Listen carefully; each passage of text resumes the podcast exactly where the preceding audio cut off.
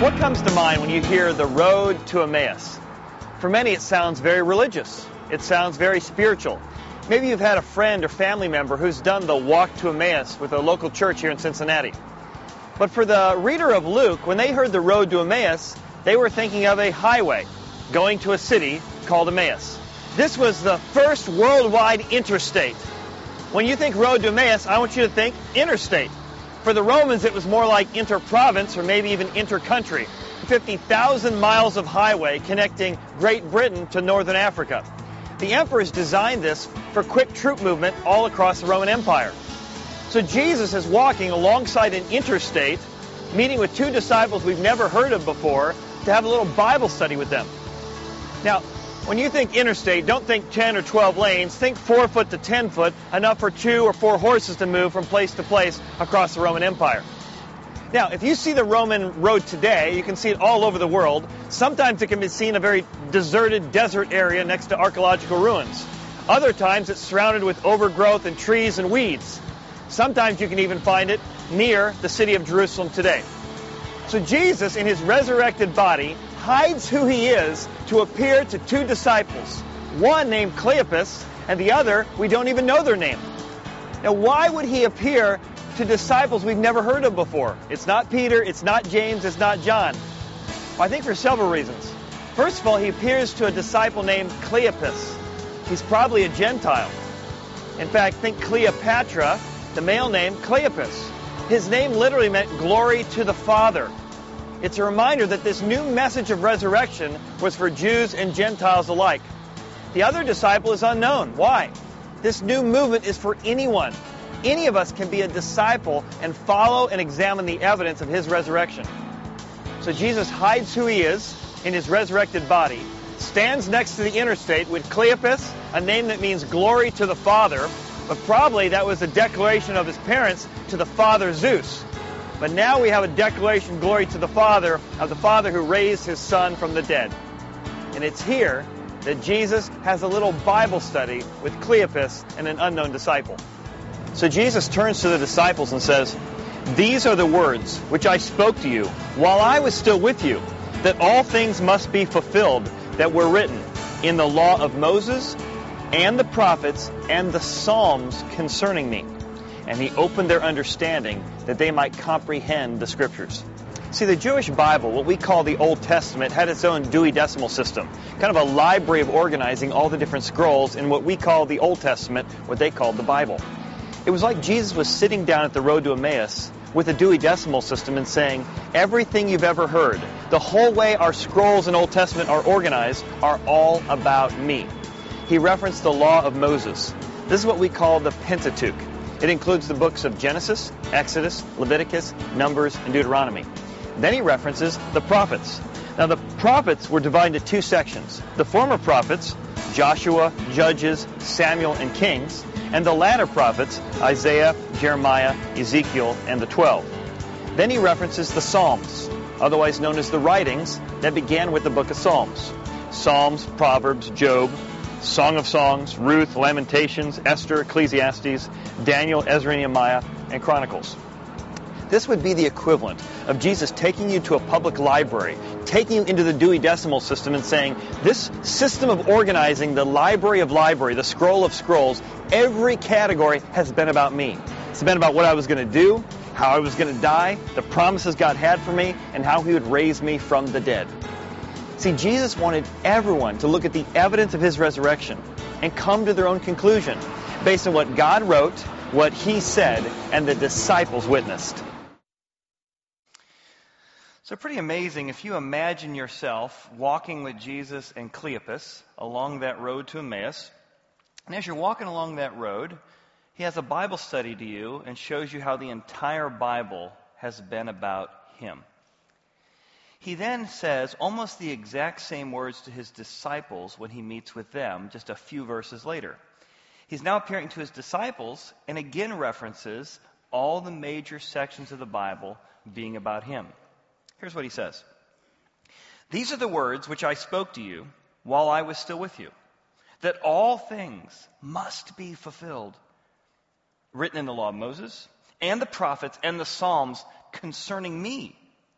And he opened their understanding, that they might comprehend the scriptures. Then he said to them, Thus it is written, and thus it was necessary for the Christ to suffer and to rise from the dead on the third day, that repentance and remission of sins should be preached in his name to all nations, beginning in Jerusalem.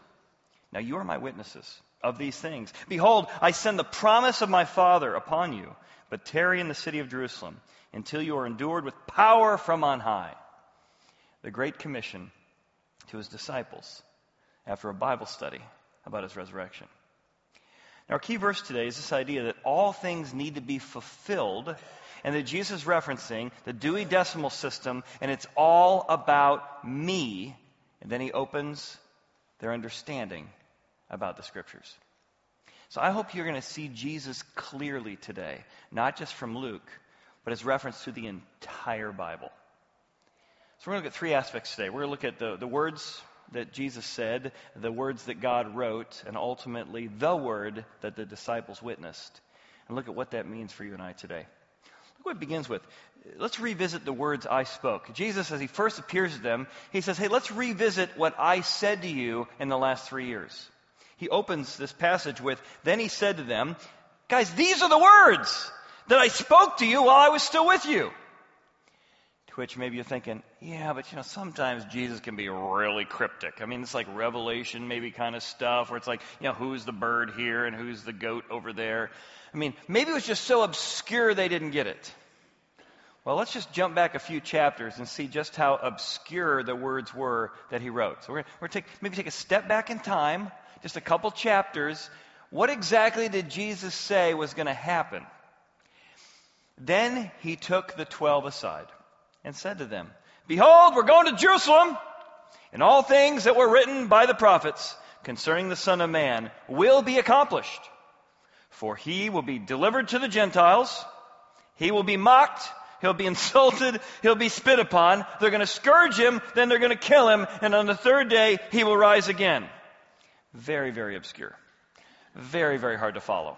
Very, very ambiguous. Therefore, in verse 34, so they understood none of that the saying was hidden from them, and they did not know the things that were spoken. So look at that word hidden. Like, how could that have been hidden? Well, why are things hidden from you and I? There's a lot of reasons. Sometimes things are hidden because God plays hide and seek with us. Even with Cleopas, he, he hid the fact that he was in his resurrected body. And God will sometimes in your life hide himself because he wants you to seek him out. He's actually wooing you into a deeper relationship. So that's one reason he hides. Sometimes, though, things are hidden because we're not open to what God is doing because God's not supposed to act that way. God's not supposed to make life difficult. So we read a passage like, In this world you will have tribulation. Next page.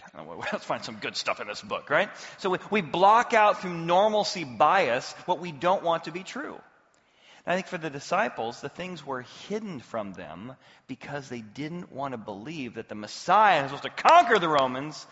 I don't know what this obscure stuff is about scourging and dying and raising. Who knows? All right, next sermon, Jesus. It was hidden from them. Other times, things are hidden from us because we've so calloused our heart to the Spirit of God that though He's tapping us on the shoulder, you got to deal with this you're letting this, this temptation turn into a sin that's getting out of control in your life. No, no, no, no, God, no, I got it under control. It's not going to hurt anybody. So sometimes we block ourselves off. We sear our conscience. And we're hidden from the truth because we've rejected the Spirit and we've pushed Him away from us. And we can't hear the words Jesus says to us. I saw an interview with Ravi Zacharias, who's a big, famous uh, explainer of the Bible, an apologist, he's called. He was talking with this general. They seated at dinner together. And this general was kind of known for being really antagonistic toward Christians. And he says, Yeah, I don't even let Christian speakers come and talk to my cadets. We have a lot of speakers come in, but no Christians. And Ravi Zacharias, recognizing this was kind of a man's man and a warrior's warrior, kind of spoke to him that way. He's like, Really? Well, why do you think your cadets are so stupid? You think your cadets are so stupid they can't discern between competing ideas that you need to protect them from different ideas? The general looked at him and said, You know what? I think I want to have you come speak to my students next week. Sometimes we have unintentionally or even intentionally blocked off certain aspects of competing ideas that God may want to use to speak to you. And so when you come to the Bible, there is such a tendency in our own brokenness and our own fallenness and our own sinfulness not to hear what's very, very clear from the scriptures. So we need to come to the Bible study and say, yes, I've got tools. Yes, I've got commentaries. Yes, I've got good sermons. Holy Spirit, only the spiritual man and woman can discern spiritual things. Holy Spirit, open my eyes to what you want to tell me today about what I need to be illuminated. That's the spiritual, um, theological term for what the Holy Spirit does. He illuminates the text of the Bible, and then He convicts you of it. And that's going to require a connection. In fact, I remember when I was working on this sermon, uh, I worked you know, a couple years in advance on stuff, and so I was actually on a cruise and I was sitting on a cruise ship, just reading through the whole book of Luke several times. I got to this passage, and I had my iPad with me. I was taking notes, and I was thinking about this passage, and took some notes for a little bit, and I set it down on a chair, and I was kind of walking around thinking a little bit. And I came back to the to the iPad, and as I often do, I wandered a little bit more, and I set it down you know, somewhere else, and I was thinking a little bit more, and and my wife came up. She says, Hey, I finished a massage or whatever. Hey, uh, let's uh, head to dinner. Um, oh, let me grab my iPad. Where have I been in the last half hour? Everywhere is where I've been. And I thought, I have lost my iPad on, you know, 10 stories of a cruise ship somewhere. How in the world am I going to find this thing? And then I remembered I had a Bluetooth set that had already been paired to my iPad. So I stuck on the Bluetooth earphones, and I'm walking around every deck. Nope, down one floor. Nope, down one floor. I walk around as I'm walking through this one section, I hear, connected. I'm close! I'm close! And sure enough, I wandered over to the coffee shop. Oh, I forgot I stopped at the coffee shop, and I was able to pick up and find my iPad. That's what the Holy Spirit is like. When you engage the Holy Spirit, you're saying, God, I need to be connected to you so that I can find the word, so that I can hear the word, the, the pneumos word that you want to speak to me in the circumstance. Now, a classic example of this is this passage Jesus speaks to the disciples is almost word for word what he said to Cleopas. So imagine Cleopas is walking on the, the road to Emmaus with Jesus. Jesus is literally standing before him, the glory of the Father in his resurrected body, speaking to a man whose name means glory to the Father, and he doesn't see it because he's not yet connected to the Holy Spirit. So as you walk through life, if you want to be the kind of leader you want to be, the kind of husband you want to be, the kind of wife you want to be, the kind of friend you're going to be, you're going to need to be connected so that the Holy Spirit can help you discern spiritual things. The fruit of His Spirit can flow through your life. So first, we revisit the words He spoke. Second, God says, now let's, Jesus says, let's look back not just at what I said, but what God has said for centuries. Let's try and understand these things the words that God wrote for you and I. And this is where he quotes this verse that all things, let's stop there. Imagine the disciples' last seven days. All the emotions they've had in the last seven days. Hosanna, Hosanna, Hosanna! Jesus is coming, the kingdom is here! Oh no! He's being tried and scourged and crucified. Hopelessness and confusion and anger and fear scattering everywhere. And then the loneliness of our Messiah and friend is dead in the grave. And then rumors he's raised from the dead? This chaos and confusion that often comes into our life. It feels like God has left the building. God has left the building. All these things that felt like chaos, Jesus says, these were the things that needed to be fulfilled. Fulfilled. God is fulfilling his purpose in this chaos. God is a master at taking chaos and confusion and accomplishing his purpose. And when it felt like you were in the middle of chaos and confusion, you were actually part of what God has predicted for hundreds of years. You were on track to his plan. That all things would be fulfilled, which were written hundreds of years in advance in detail in the law of Moses and the prophets and the Psalms concerning me. And look at that last phrase, concerning me. This is so shockingly arrogant unless it's true. Imagine me showing up to a literature class in college and saying, I know many of you have enjoyed reading Shakespeare over the years. What you may not know is that Shakespeare was always writing about me. What? Or I come to a Buddhist, or I come to someone who's been reading the Quran their whole life and say, Muhammad? No, really, he was talking about me. This is so shockingly arrogant, unless it's true. If I walked you through the library in the Dewey Decimal System and said, Science, about me, social studies, me. Me. Me, me, me, me, me, me, me, me, me, me, me, me, me. Right? What? Now, we've organized the Protestant Bible a little bit differently than the original scroll system of the Old Testament. So if you look, for example, at how we've organized the Old New Testament, there are different sections. And so our scrolls are organized with the law, the history books, the poetry books, the major prophets, the minor prophets, and then the New Testament, we have the Gospels, which are the good news about Jesus' life Matthew, Mark, Luke, John. If you've never read through the Gospels, I remember a guy reading the Bible for the first time. He's like, I finished Matthew and I got to Mark. It's the same stuff over and over again. So it's helpful to understand these are four different scrolls about Jesus' life from different perspectives. Then there's the book of Acts, which is a history book. I mean, they're all history, but specifically the history of the church. Then we have epistles to the churches, epistles to the friends and pastoral epistles, and then the general epistles, including Jude and Revelation. So it's helpful when you're reading the Bible to understand there's different types of literature that are being organized here. But within the Old Testament, or the Torah, they had the system we referenced in the video, that there were three major sections the Law of Moses, the prophets, and the Psalms, also known as the writings. And Jesus is saying all of these categories are about me. Now, just to show you how ridiculous that is, if it's not true, imagine I told you that in 1996 I lived in Atlanta.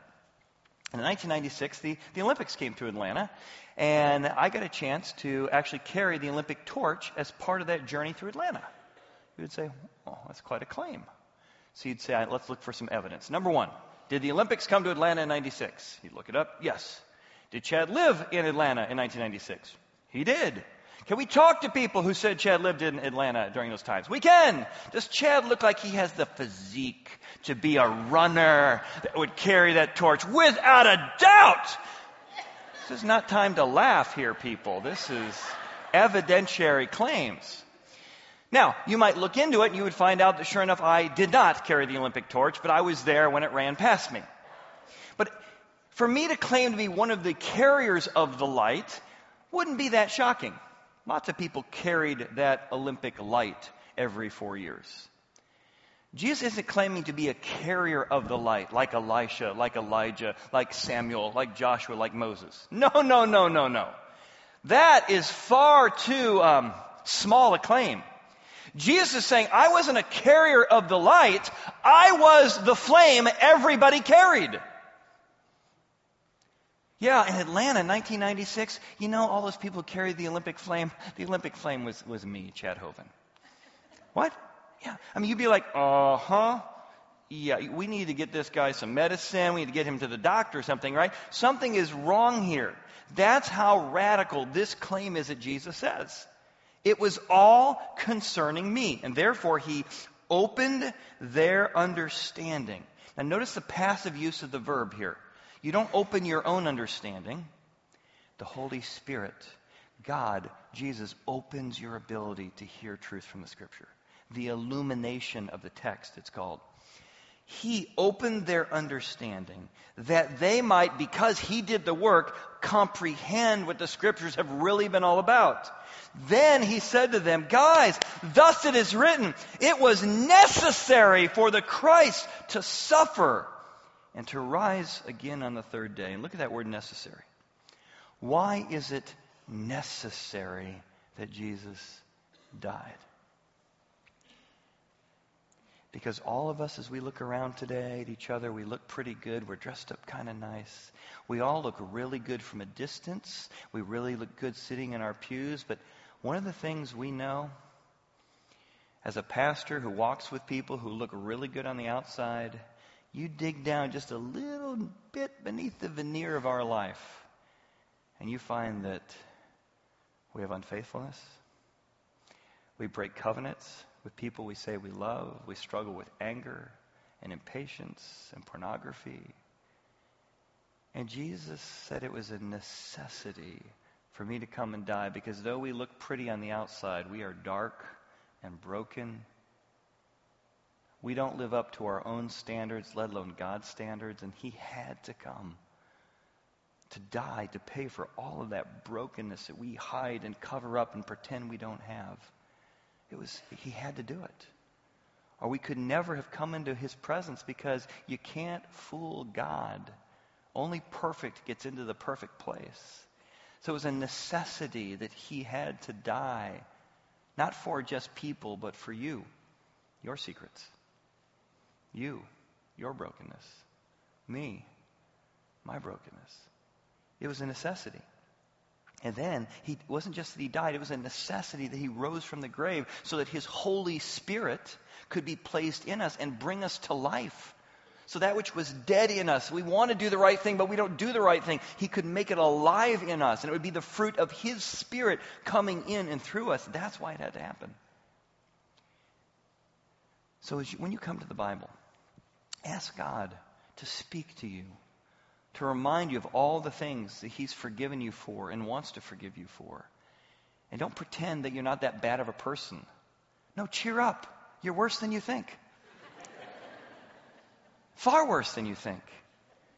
And yet God has forgiven you. And God can allow you in that grace to deal with and see yourself for who you are. I was reading a story this week, or a couple weeks ago actually, about uh, Bill Hayden. Bill was uh, on board to be the next prime minister of uh, Australia years ago, but he grew up as a very um, stark atheist. His father was very, very abusive and that certainly shaped his life. And his dad hated Christianity, mocked it. Stories of Noah's Ark and all that stuff was nonsense to him. Now, his mother was a Catholic.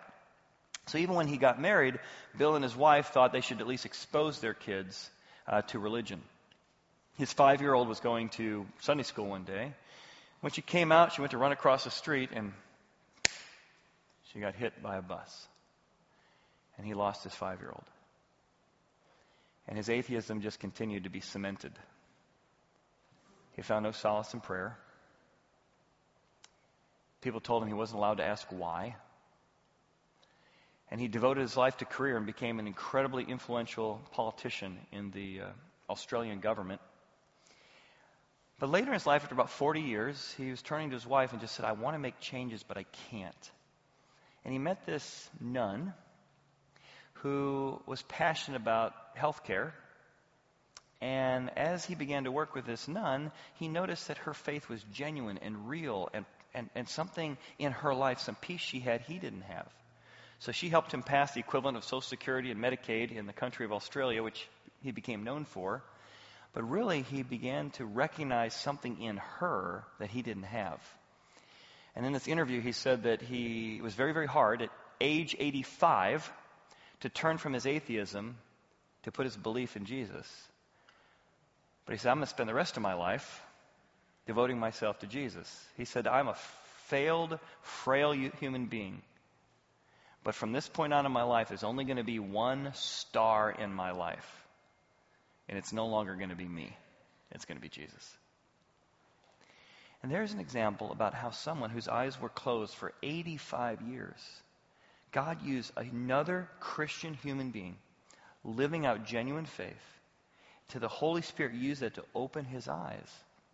That all of the accolades, all of the wealth, all the reputation, all of the power wasn't connecting him to the significance and the purpose and the truth that he wanted and needed was talking to a friend here at Horizon recently who made some major adjustments to their business model several months ago because they said, I realized I wasn't getting the spiritual input. When I'm at church, I love digging into the Bible. I love the stuff I've been learning here. I'm feeling connected to God in a way I never have before.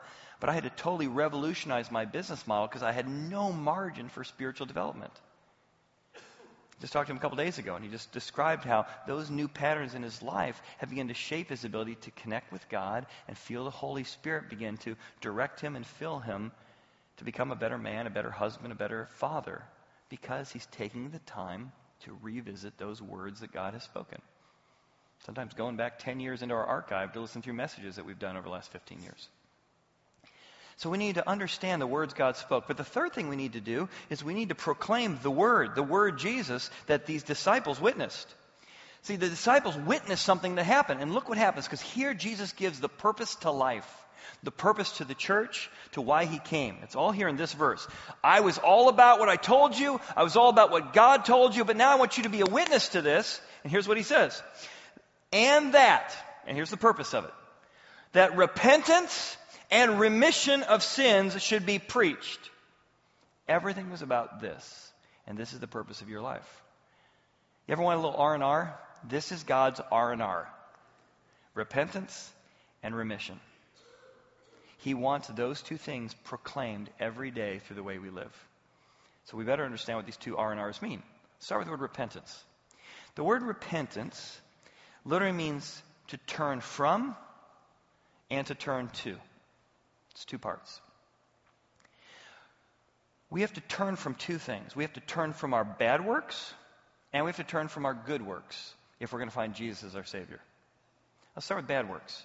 Bad works are God, I tried to live my life in my own wisdom.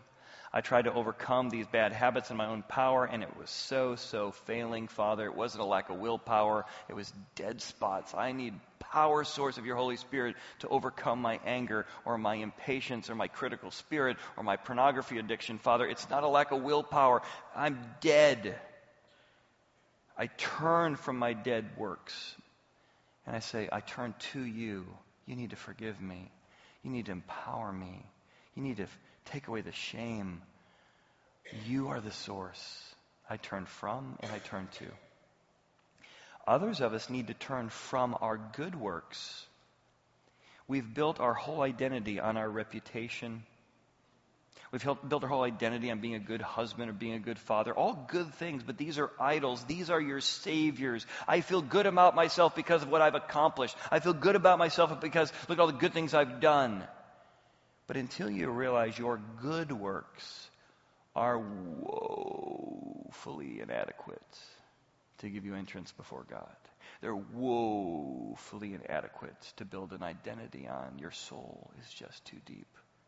And until you turn from these idols of good works, turn from them and turn to your identity in Jesus as the core motivator for everything you do you're going to be caught bouncing between idols your whole life.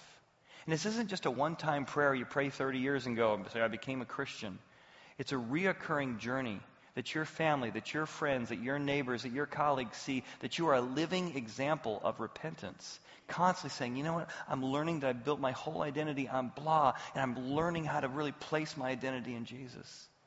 I, I really got off track because I was pursuing things in my own wisdom. I've turned from that this week and I've realized I need to be more open or I need to be whatever it is. The purpose of your life as a Christian is that you should regularly be modeling repentance, turning from and turning to. Now, how are you going to do that? Well, the next R is remission. This is such a powerful idea. When you realize that when you become a Christian, you don't just be forgiven for that one thing you ask forgiveness for. Remission of sins means the passing over of all of the heavenly consequences of what you've done. When you become a follower of Jesus, He forgives you of everything you've done, past, present, and future. And this remission of sins, it's used, uh, the word repent is used 1,050 times in the Bible. And the remission of sins is to be exempt from the consequences it's as if you've never committed the crime. And that's why when you understand the grace of God, that I have been passed over because of what Jesus did, now when something comes into my life, my wife brings something up, my son brings something up, my boss brings something up, instead of having to defend myself, oh, I would never have done that, just a misunderstanding. No, no, no, I'm not capable of that. That's you building your identity on excuses and rationalization to protect yourself. Instead, you turn from that and say, you know what? I'm open. There might be something here that Jesus had to die on the cross for. There's a darn good chance. And I'm open to turning from needing to defend myself Because I know whatever I discover here is something he's already passed over, so I can be more open, more teachable, more humble. So when you practice God's R&R, because of his remission, you can repent daily. So if I talk to those around you, would they say that you're humble and open? That you can look at and accept your own junk? That you take ownership quickly? Or are you known for rationalization, excusing, and avoiding and stonewalling? If so, you need to better know about the remission of sins and your identity, not in what you have or haven't done, but in what Jesus has done. And this message, Jesus says, of God's R&R should be preached, should be proclaimed, or heralded is another word in the Greek to all nations. Start right where you're living in Jerusalem, right in your hometown, right in your family. Let people see how you're living this out. And you, not the church, not the pastor, not the priest, you individually are to be a witness of these things. What things? Your own repentance, the remission of God. Your job, where you live, is to make that known and make it known to all. Which is why you and I are called to be living proof of God's R and R. Many people aren't going to come to a church. They're turned off by it for good reasons. Many people, the closest thing they're going to do to ever read the Bible is reading your life. And you and I are going to be living proof of whether or not this stuff works, whether or not it's true, whether or not it's authentic. And so the key takeaway today, the key takeaway of the whole Bible, Jesus says, the whole point of the church was that you and I individually would be a living proof of God's repentance and remission to everyone who, who's around us. Man, they make mistakes, they own it, they apologize for it, and they don't sort of sit under this big blanket of guilt all the time that they can't get out of. They can simultaneously own their, their, their wrongdoing with a credible seriousness, but without condemnation. How do you do that? How do you create that? Well, the way you do it is in this promise. In fact, this is the only time in the Gospels that God makes this promise. He mentions repentance and remission. He mentions, You are my witnesses. And then he says, Look, behold, here's how you're going to do it. You got to claim to the promise. Only time in the Gospels references this promise the promise from the Father of the Holy Spirit. The Holy Spirit comes upon you, makes you alive that which was dead, Tarry in the city of Jerusalem, Acts, is the Acts 1 8, until you are endured with power from on high. You need power from on high to overcome and to be that living proof, to be that witness. Will you and will I live that out? What does it look like for us to proclaim God's grace? As a church, it's our mission. As individual Christians, it's our mission as individual parents and leaders, it's your purpose and significance in life is to proclaim remission and repentance. I was talking to a friend this week. He called me up. He used to attend Horizon about 10 years ago. He said, Chad, great to hear from you. Sorry it's been a, couple months since I talked. I said, oh, no problem. He said, I got to tell you, Horizon has ruined me for church. So well, tell me about that. He said, you know, I've attended, as you know, for five or six years, and I've been looking for a good church now for eight years. I cannot find any place that teaches the Bible well. I'm like, well, that's a low standard. I can't find any place that teaches the Bible deeply and I can apply it in my life and I don't fall asleep. I'm like, again, three very low standards. But he said, I finally found one that's kind of there. And I got to tell you, the kind of growth, the kind of understanding of the Bible, the kind of passion I found in Jesus during my time at Horizon, I've just been searching and searching after that. And what was he saying? He said there was something unique about this place that proclaimed the remission of sins, the repentance of God, and the idea, because you know how much I love the Old Testament. Luke's almost over. We're getting back to 1 Samuel. I'm even studying it. I got like all the sermons ready between now and August. I can't wait to tell you about 1 Samuel. Because 1 Samuel's about Jesus. And Leviticus was about Jesus. And Exodus is about Jesus. We want you to know the whole story of God is about Jesus and that we are proclaiming and heralding his grace. He said, Chad, are you guys ever going to get this live stream going? I said, Phil, I said, not only is it, is it, is it going, but it's so close. In fact, this week, guys, if, if it's amazing this building is actually usable. Because the amount of stuff that happened this week. In fact, if you look around this room, at least 10 things have changed from last week till today. So if you want to look around for a second, I'll just tell you a few things that have happened because part of what we want to do is we want to proclaim this message of grace to a wider audience for you when you're on vacation or traveling so you can pass it on to somebody. But just here's a few things. If you notice, I am really well lit this morning. And you probably thought to yourself, wow, Chad's squinting a lot. Or you thought, Chad is so spiritual. I can see the Shekinah glory of God coming off him. He must really be praying. So we probably doubled the amount of lights in preparation for live stream. If you look behind me, you're going to see that uh, we've put in a brand new. If, you used to, if everyone used to sit in that little love seat pew right there, the love seat is gone. You'll see there's live cameras. We have three volunteers and some staff working with cameras. We have a live camera now here behind me by the sound booth. We've actually added a whole block there. If you look in this corner, we've got another volunteer who's working over in a new booth and a camera sitting in this area, man camera. Another one in this corner. So we have three live cameras, three robotic cameras. We're up to six to nine, a couple stationary ones, as we're preparing for live stream. Our app is going to go live next week. As I showed you a few weeks ago, you can go back through 10 to 15 years of messages, go through and you'll see them all categorized by book of the Bible as a spiritual growth tool. Spiritual growth commentaries are going to be on there. All of our messaging can be on there. And when we go live stream within the next maybe 30 to 45 days, um, we're practicing with the new cameras right now. We're getting our teams in place. And the main thing we're doing too is our lawyers are working at all the licensing. So, you know, between our exploring service and our equipping service, all that in order to be live streamed, we got to make sure we've got all our ducks in a row to do it all legally. So all that's in place. So next week we'll announce the, the app. You'll be able to download that to start that piece, and then we'll turn on the live stream as we get all those other pieces in place. So very, very exciting time at Horizon. Very, very exciting time. Thank you for your serving and giving. If you want to be part of this next session, you want to you know, learn how to operate a camera, you want to help in our children's ministries as we continue to grow, it's a great opportunity to give of yourself, your time, your money. And for those who have given, thank you so much. We would not be able to put these things in place. I mentioned there were 10. There's a whole bunch more lights. Back behind me, you can see the new um, decoration on the, on, the, on the screen. We've changed the screen out to 16 by 9, and these shower curtains are going to be gone soon. We're getting the finalized version of those coming in the next couple weeks. So, again, thank you guys for all of your work. Can we just thank God for what He's doing here at Horizon? What an incredible job our teams have done. Just amazing. Very, very, very humbling. And why are we doing all this? We're doing it because of what Jesus said. Our job as individuals and our job as a church is to herald and to proclaim for all to hear his repentance and his remission. Let's pray. Father, thank you so much for your journey. Thank you so much for your faithfulness. Thank you so much for the tools you're putting in our hands so that we can take your message to a wider audience.